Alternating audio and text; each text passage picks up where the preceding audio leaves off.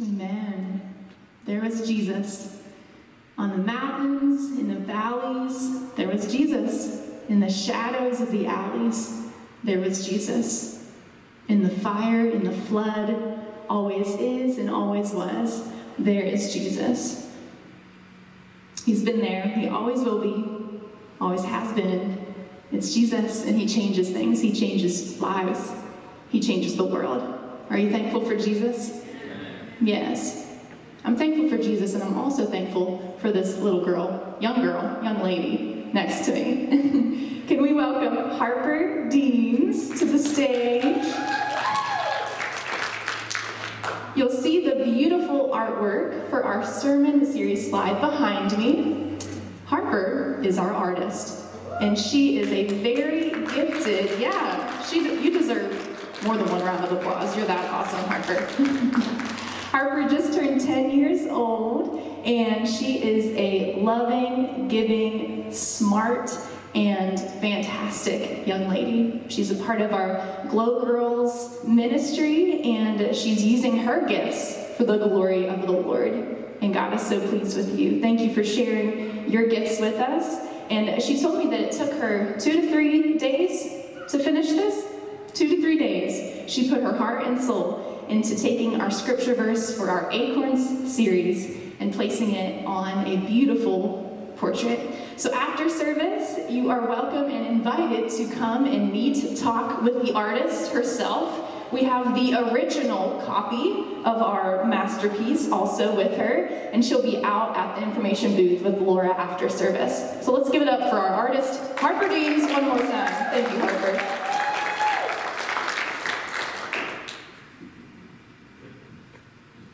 So, this is what we've been talking about for the past several weeks. We've looked at what it means to have a relationship with Jesus Christ, that when we remain in Him, we can flourish. There will be fruit, there will be purpose. Pastor Eric, he talked about how if we make Jesus the taproot or foundation of our life, it changes everything. Everything for the better, that is. Just this past week, we looked at our relationship with others, with our spouses, if you have one, or our friends, or our coworkers, and how when we choose to be committed to one another, as well as committed to God, those friendships, those relationships can flourish as well. Well, tonight, I am blessed with the insane privilege and honor of bringing our message to talk about our relationship with the next generation. If I don't know you, my name is Tina, and I am the next generation or family pastor for 0 to 18 for Church of God Ministries, and also the worship pastor. And I'm just blessed to be a part of this family and this church. So, Pastor Eric and Pastor Marcia are not with us. They're flying to Oklahoma to see their boys. So, we send our love, and we want you to send our love to your boys as well. We're praying you safely to Oklahoma. You'll definitely be missed, but um, I, I, take this, this honor and invitation to share the, the word with you um, very seriously tonight. So I'm going to open us up with a word of prayer, and then we'll dive in. Heavenly Father, we thank you for this amazing opportunity to be with you, to remain in you, to know you, and then also to impact those around us and to pour into those that are even younger than us. God, I pray that as I speak, that it won't be my words, Father, but that it will be you speaking through me so that we can truly encounter your truth in your word tonight. We love you. In Jesus' name, amen. So, I, uh, once again, am very privileged to be here and sharing with you all our scripture verse for our Acorns series is Isaiah 61, verse 3. This is the New International Version. I'll be reading from that translation this evening, so you're welcome always to follow along on the screen behind or in your own Bible. Isaiah 61, verse 3 says that they will be called oaks of righteousness, a planting of the Lord for the display of his splendor. So I love working with young people. I first felt called to minister to this next generation when I was a teenager myself. I was serving on the summer ministry team at a Western Pennsylvania Church of God campground called Whitehall in Edmonton, Pennsylvania, and I had no clue what the Lord was about to invite me into.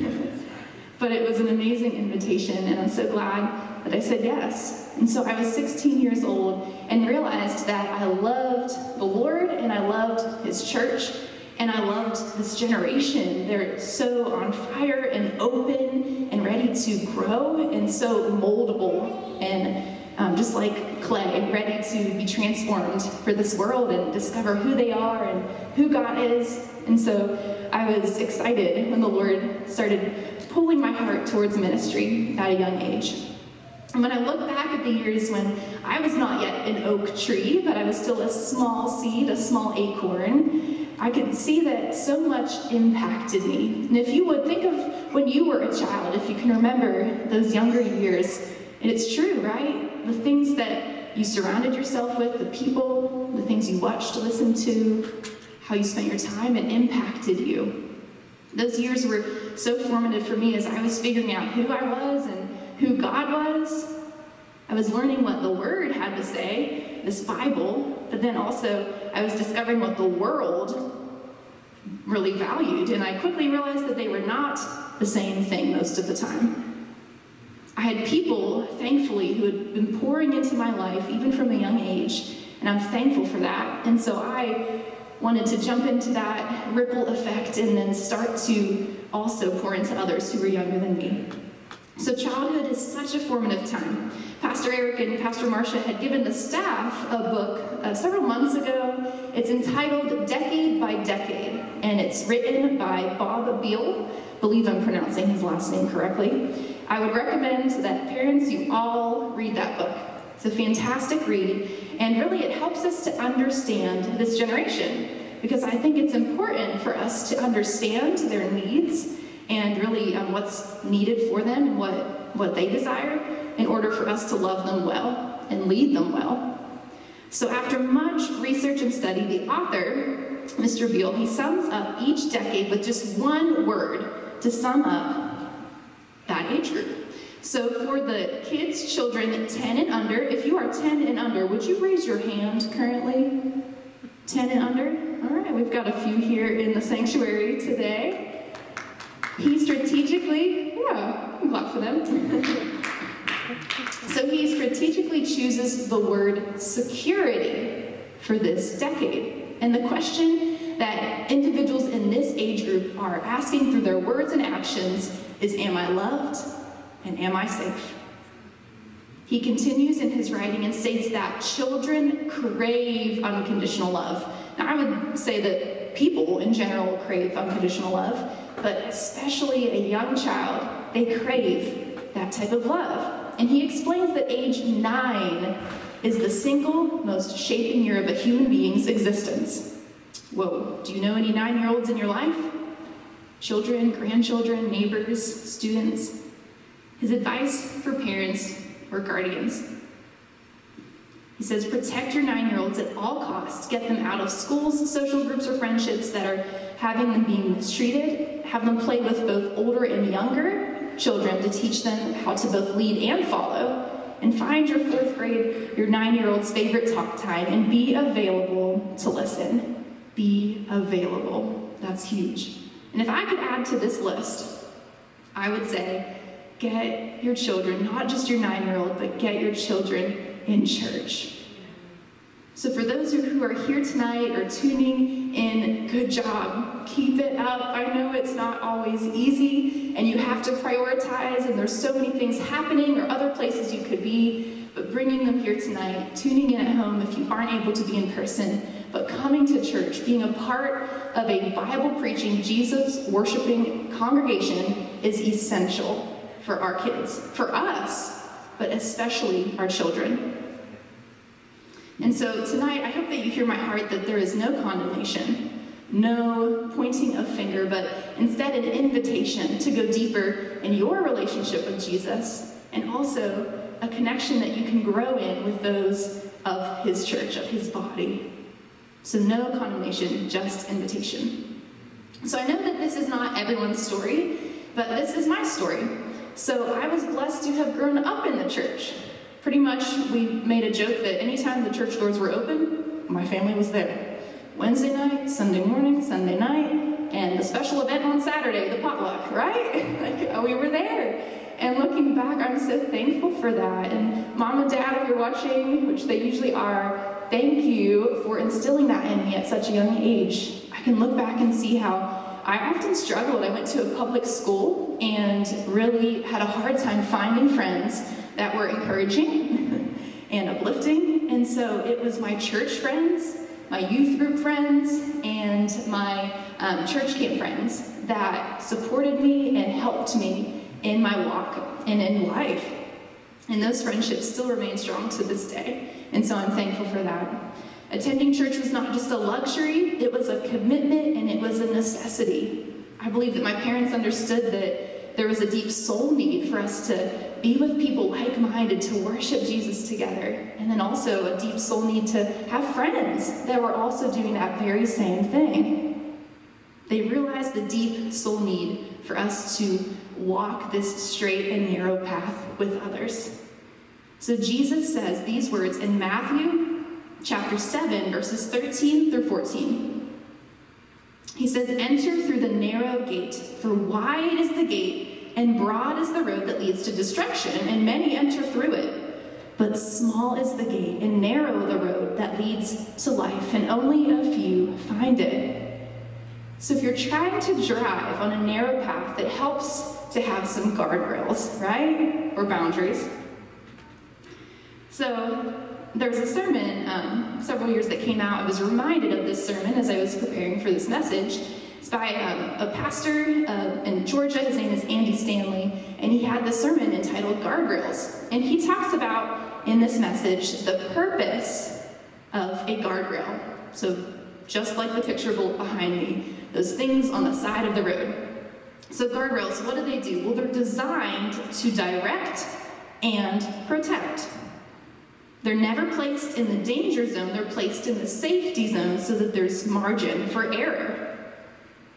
They're also designed to minimize damage. It's true if you've ever had a car accident, hopefully, Lord willing, you never do, but if you have a car accident and you hit a guardrail, there will be some damage done to your car, it's true. But the damage is far less had there not been any guardrails there, right? It's true. And even though culture in this world does not celebrate guardrails, because, well, in the spiritual realm, our guardrails might appear a little rosy or too strict, it's true that they are helpful and needed for our children's life. Think about this. Have you been bowling recently? I know the young adults went not too long ago. It was so much fun. I haven't been bowling in a long time. I should take a church event and go bowling sometime soon. Well, if it's your first time bowling and you're a toddler, or maybe an adult, if it's your first time, do you think you would have more fun if you put up the bumper guards or leave them away? Well, if you're a toddler like this precious little one in this image, if this is her first time bowling, sadly, I think she's going to be quite upset when her bowling ball goes into the gutter time and time again without the bumper guards. If you put those, those bumper pads up, she's going to have a fantastic time rolling her ball down that long, straight, and narrow path. And finally, when it reaches those pins, and success the end knocks at least one of them down, the joy that she'll experience after seeing that success is worth it, right? Those guardrails or those bumper rails are there to help her. They might seem restricting at first or obtrusive in a way, but at the end of the day, end of the game, that toddler's going to be happy that those boundaries or those, those bumper pads are up there to help her make it that straight and narrow path and, um, and see the success of those bowling pins falling over. So there are many areas of life that this next generation needs both direction and protection in. If we want this generation to successfully grow into a grand oak on display for the splendor of the Lord, then we can help set up these guardrails or boundaries for their soul. So there's two areas that I felt led to share with you tonight, and that's guardrails with people and guardrails with priorities. People, fact, people impact people. There's studies that have been done, neurological studies, that show that our brain waves actually change to match the brainwaves of those that we spend the most time with. Mind blowing, right? I couldn't believe that when I read that. Well, I have a prime example, and Laura is the example for this. Laura is one of my best friends, and she is also my roommate. And there'll be times that she will be singing a song in the opposite far room of our apartment.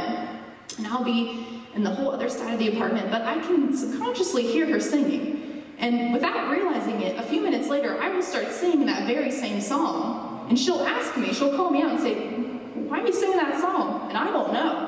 I'll have no sane answer. I'll say, I don't know, it just kind of popped into my head. And then she'll tell me, well, Tina, I was just singing it about five minutes ago. You're, you're just so, yeah, you, just are able to pick that up so quickly. It's true. We start saying the same things, but the, the, the same things that people around us say, because those brain waves start matching those of the people around us. The brain is an amazing organ. But I believe that that silly example shows the importance of helping our children choose the right friends. Proverbs 13:20 says, "Walk with the wise and become wise, for a companion of fools suffers harm." So, as we love and lead this next generation, let's set up guardrails for our children in their relationships that will encourage them to love God and love one another. Glow Girls is one of our ministries for our church. This is 8 to 12 year old middle school girls, and they are sitting right here up front, far right. And uh, they are a special, special group of girls. And Laura and I have the privilege of leading their group. And so we meet once a month currently, and we have a blast every time, right, girls? Yes. yes. so we just had a, a meeting this past week, and um, yeah, I just had a couple questions that I actually asked a few of the girls, and I wanted to share their response with you. It's true, church, that we have amazing, amazing young people in our family. So there was a moment, this was actually um, weeks ago, that I was over in our child children hallway getting ready for service, and Kendall came around the corner. She was arriving for church, and Alethea came out of the room and saw Kendall the first time that evening, and she ran to her, she embraced her in a hug, and they linked arms and went running down the hallway, practically skipping, so excited to see each other. Actually, just witnessed another moment before service tonight. It was Herc and Evan. They came, I think it was Evan walked through the doors. He walked up to Herc. Herc stuck his arms out and he said, Hug me. And they had a moment hugging and we're so excited to see one another and just to see those sweet friendships was so special. I know Abby came walking up as well from the car, and, and I think it was a Alethea went running out to hug her and Harper. So it's just so cool to see God forming those friendships that can remain for the rest of your lives, girls. So keep showing up for one another and for God, and He'll bless those friendships. So I asked these questions to a few of our Glow girls, and the question was this What do you love about church? And why do you want to come to church each week? These are some of their responses. What do you love about church? All of it. when I asked for more specifics, worship. I love worship. I come each week so that I can learn more about the Bible and more about God. What do you love about church? I love that the people are nice. All of the people. These are their words, not mine. They're all nice. I love that there's a kids' church so that we can have fun. The music is nice too. What do you love about church? Everything! Exclamation point. Being able to see friends and others I don't usually see throughout the week, like the Gamma House girls and Larry and Chi Chi, and everybody. And I love learning new things about Jesus and about the Bible. That's their words. That's the truth. And that is an example of how the church is impacting these young lives. And that's amazing. And I'll share in a little bit how they're impacting the church as well. We love you, Glow Girls. And we're so, so glad that you are a part, an essential part of this church. So, in the second chapter of this book, Mr. Beale, he assigns this word to the teenage age group, and the word is self. He, the question that sums up the thinking of this generation is what does any of it mean to me? He writes, Quote, teens are typically in a phase of life where it seems everything has to do with me. Teens are extremely and nervously self conscious. I know looking back when I was a teenager, there were seasons and days where that statement was very true. Mr. Beale, the author, continues with, the, with explaining the importance of planting fundamental thoughts and truths into a teen's thinking process during the season of life. He encourages the older generations to show these younger teens, those who have less, give them perspective, to positively shift a teen's perspective to what I can give instead of what can I receive is extremely important. So a few how-tos if you know a teenager or you have them in your own household. Sign up for that mission trip. Clear your schedule so you can take a whole day and serve here in one of the local ministries. Participate in our church's mission projects that happen each month. So buy those diapers, buy those McDonald's gift cards together and talk about it, how you're being the hands and feet of Jesus in this city. Teach them how to tithe at least 10% back to the Lord. Read his word together as a family. Share your faith with unbelievers and ask for forgiveness when you mess up because we will, right? As mentors, parents, grandparents, we will mess up. So be honest and humble and show your teen how to ask for forgiveness. And I believe that as we do these how to's, these boot on the ground type of actions, they'll be good eye opening experiences for not just our younger generation, but also for us, because truly we're living out the call of Jesus to love thy neighbor. So, some of the most important decisions in life are made during the teen years. An article by Dr. Larry Maxwell reads this. One survey found that more than 85%, 85% of those who trusted Christ as Savior did so by the time that they reached the age of 18. Another survey of full time Christian workers discovered that most of them committed to a full time ministry before the age of 25. Now, that's true of my story. I fit into that category. But I realize that once again, this is not everyone's story, and that's okay. Hear me, church. God can reach anyone at any age. There is never not hope. So if your son, daughter, granddaughter, fill in the blank, still does not know Jesus, and they're past the age of 18, keep praying. Keep inviting them to church. Keep showing them how Jesus lived and loved. Don't give up. God sure hasn't. But I believe that parents, saints, older generation, if you could better the odds of your child meeting Jesus by exposing them more to the gospel at a young age, wouldn't you do it? I believe that you would, and I believe that you are, so keep it up. So, more than just setting up boundaries in your child's relationships, I think that we can also set up our acorns or our children for godly growth by creating guardrails with our priorities. Ugh, priorities. A priority is something that we deem as important. Parents, saints, what you place as important in your life, what you prioritize, most often will be what your children prioritize in their own lives in the future. Monkey see, monkey do. It's a real thing. So, parents, you have the most impact. Don't be afraid, afraid of that. It's an amazing privilege. I'm not a parent yet, but I'm a mentor, a pastor. But, parents, you spend the most time with your kids. So, take that as an opportunity to be a good shepherd, to push them into the arms of Jesus. And realize that first, you have to model it yourself. So it first starts with you, with us, kneeling at the feet of Jesus, showing our kids what it looks like to follow him. It's worth it. So set your priorities up first, upright. It's God first, then family, then work, and your calling. God will honor this, and I believe that your kids will notice. There's no perfect parent, but there is a perfect God that loves both you and your children. So keep prioritizing the Lord first this is the best thing that you can do for the next generation. All right, for this next portion, I want to talk to our next generation. There's a clip that I'm going to show from an old Disney movie entitled A Bug's Life. This used to be one of my favorite movies growing up.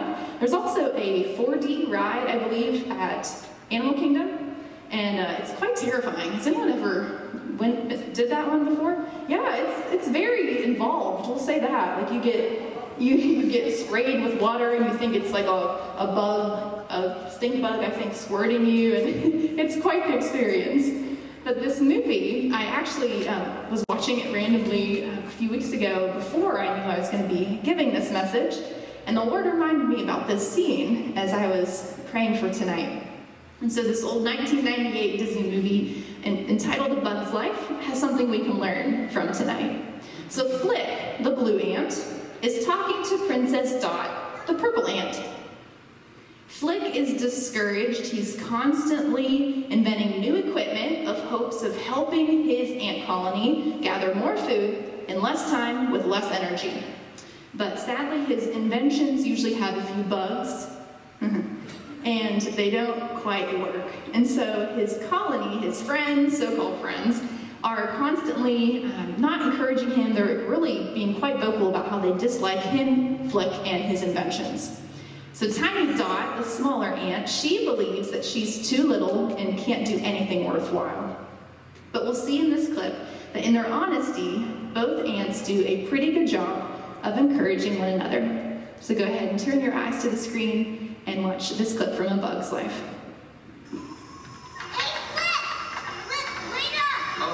Hello, Princess. You can call me Dot. Here, you forgot this. Thanks. Keep it. I can make another one. I like your inventions. Really? Well, you're the first. I'm beginning to think nothing I do works. This works? Great. One success.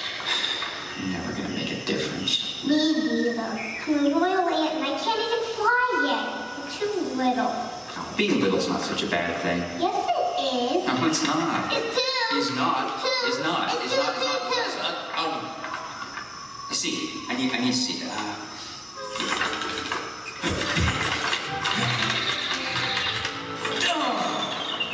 Uh, here, here. Pretend, pretend that that's a seed. It's a rock. Oh, I know it's wrong. I know, but let's just pretend for a minute that it's a seed. All right, we'll just use our imaginations.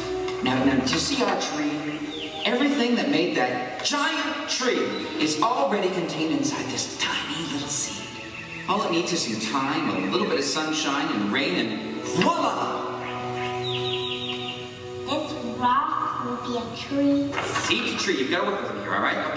Now, you- you might not feel like you can do much now, but that's just because, well, you're not a tree. You just have to give yourself some time. You're still a seed. But it's a rock.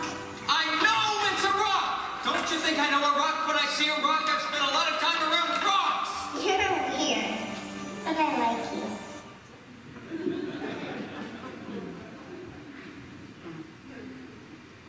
So Flick, he does a good job of reminding Dot that being little isn't so bad. He knows the truth that a person can make a difference no matter how small or how young. Just like the big oak tree that is looming above those tiny ants has grown so large it came from that one tiny little seed. And Flick knew that. He says these words that all it needs, all that rock or acorn, all it needs is some time, a little bit of sunshine and rain, and voila. So I want to encourage you, younger generation, even as a little seed, God can use you to make a big difference right now. You don't have to wait to get bigger or grow older or enter into the next grade. No, you can make a difference for God and for His church, for His kingdom right now. So if you've watched A Bug's Life before, you know what happens. You know actually that Princess Dot, she does a wonderful job of helping to save the whole ant colony from the evil clutches of, what's his name, Hopper and his grasshopper gang. So she makes quite the difference. Little ants can have a big impact too.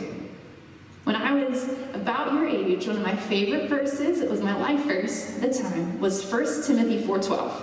And it says these words: don't let anyone look down on you because you are young, but set an example for the believers in speech, in conduct, in life, in love, in faith, and in purity. So you can make a difference today for Jesus. You can be an example. A couple more stories to celebrate about our younger generation. Emma, she came to Glow this past week, our Girls Leaning on the Word, and uh, she did something really cool. This is Julia Odell's granddaughter. She came um, to school the next day after Wednesday's Glow, and we talked about it at our small group. We talked about Jesus being the light of the world and how he also asks us, he invites us to be a reflection of his light in the world, in a dark world. So Emma, she took that to heart, didn't she? And she went to school the next day and she started a Bible club with her friends.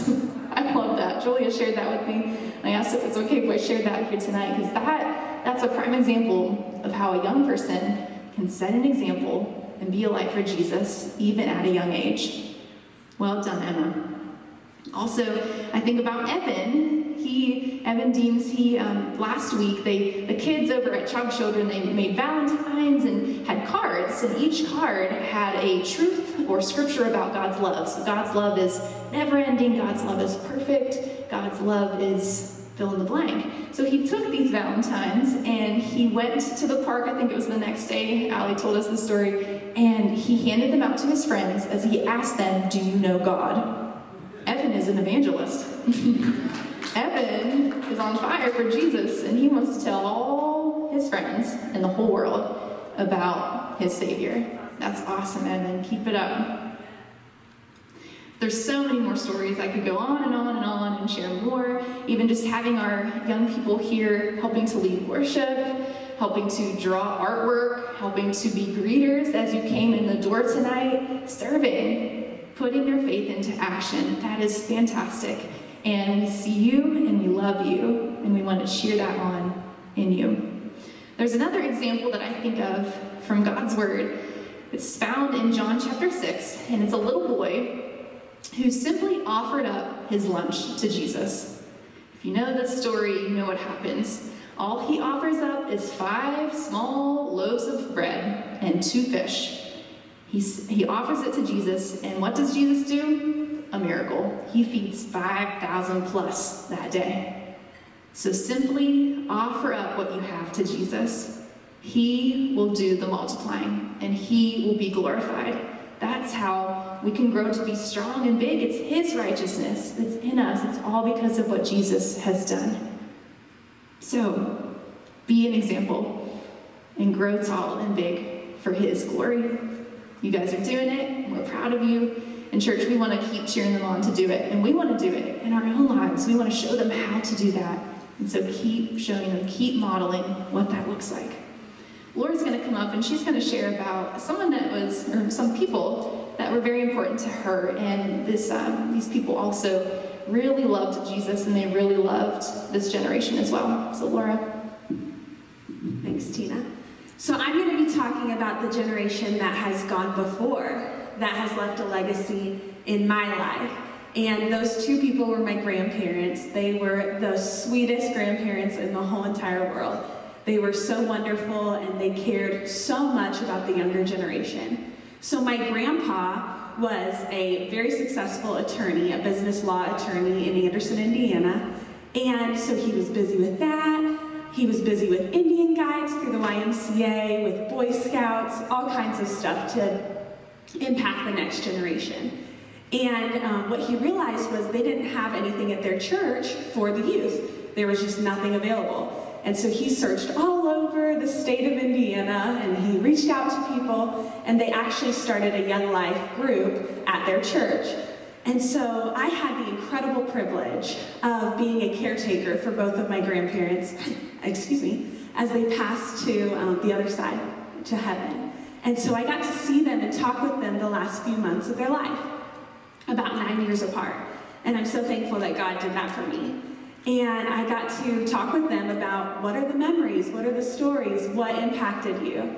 And my grandpa didn't talk about his business career as a lawyer. He didn't talk about um, all of the success that he had, or money or investments.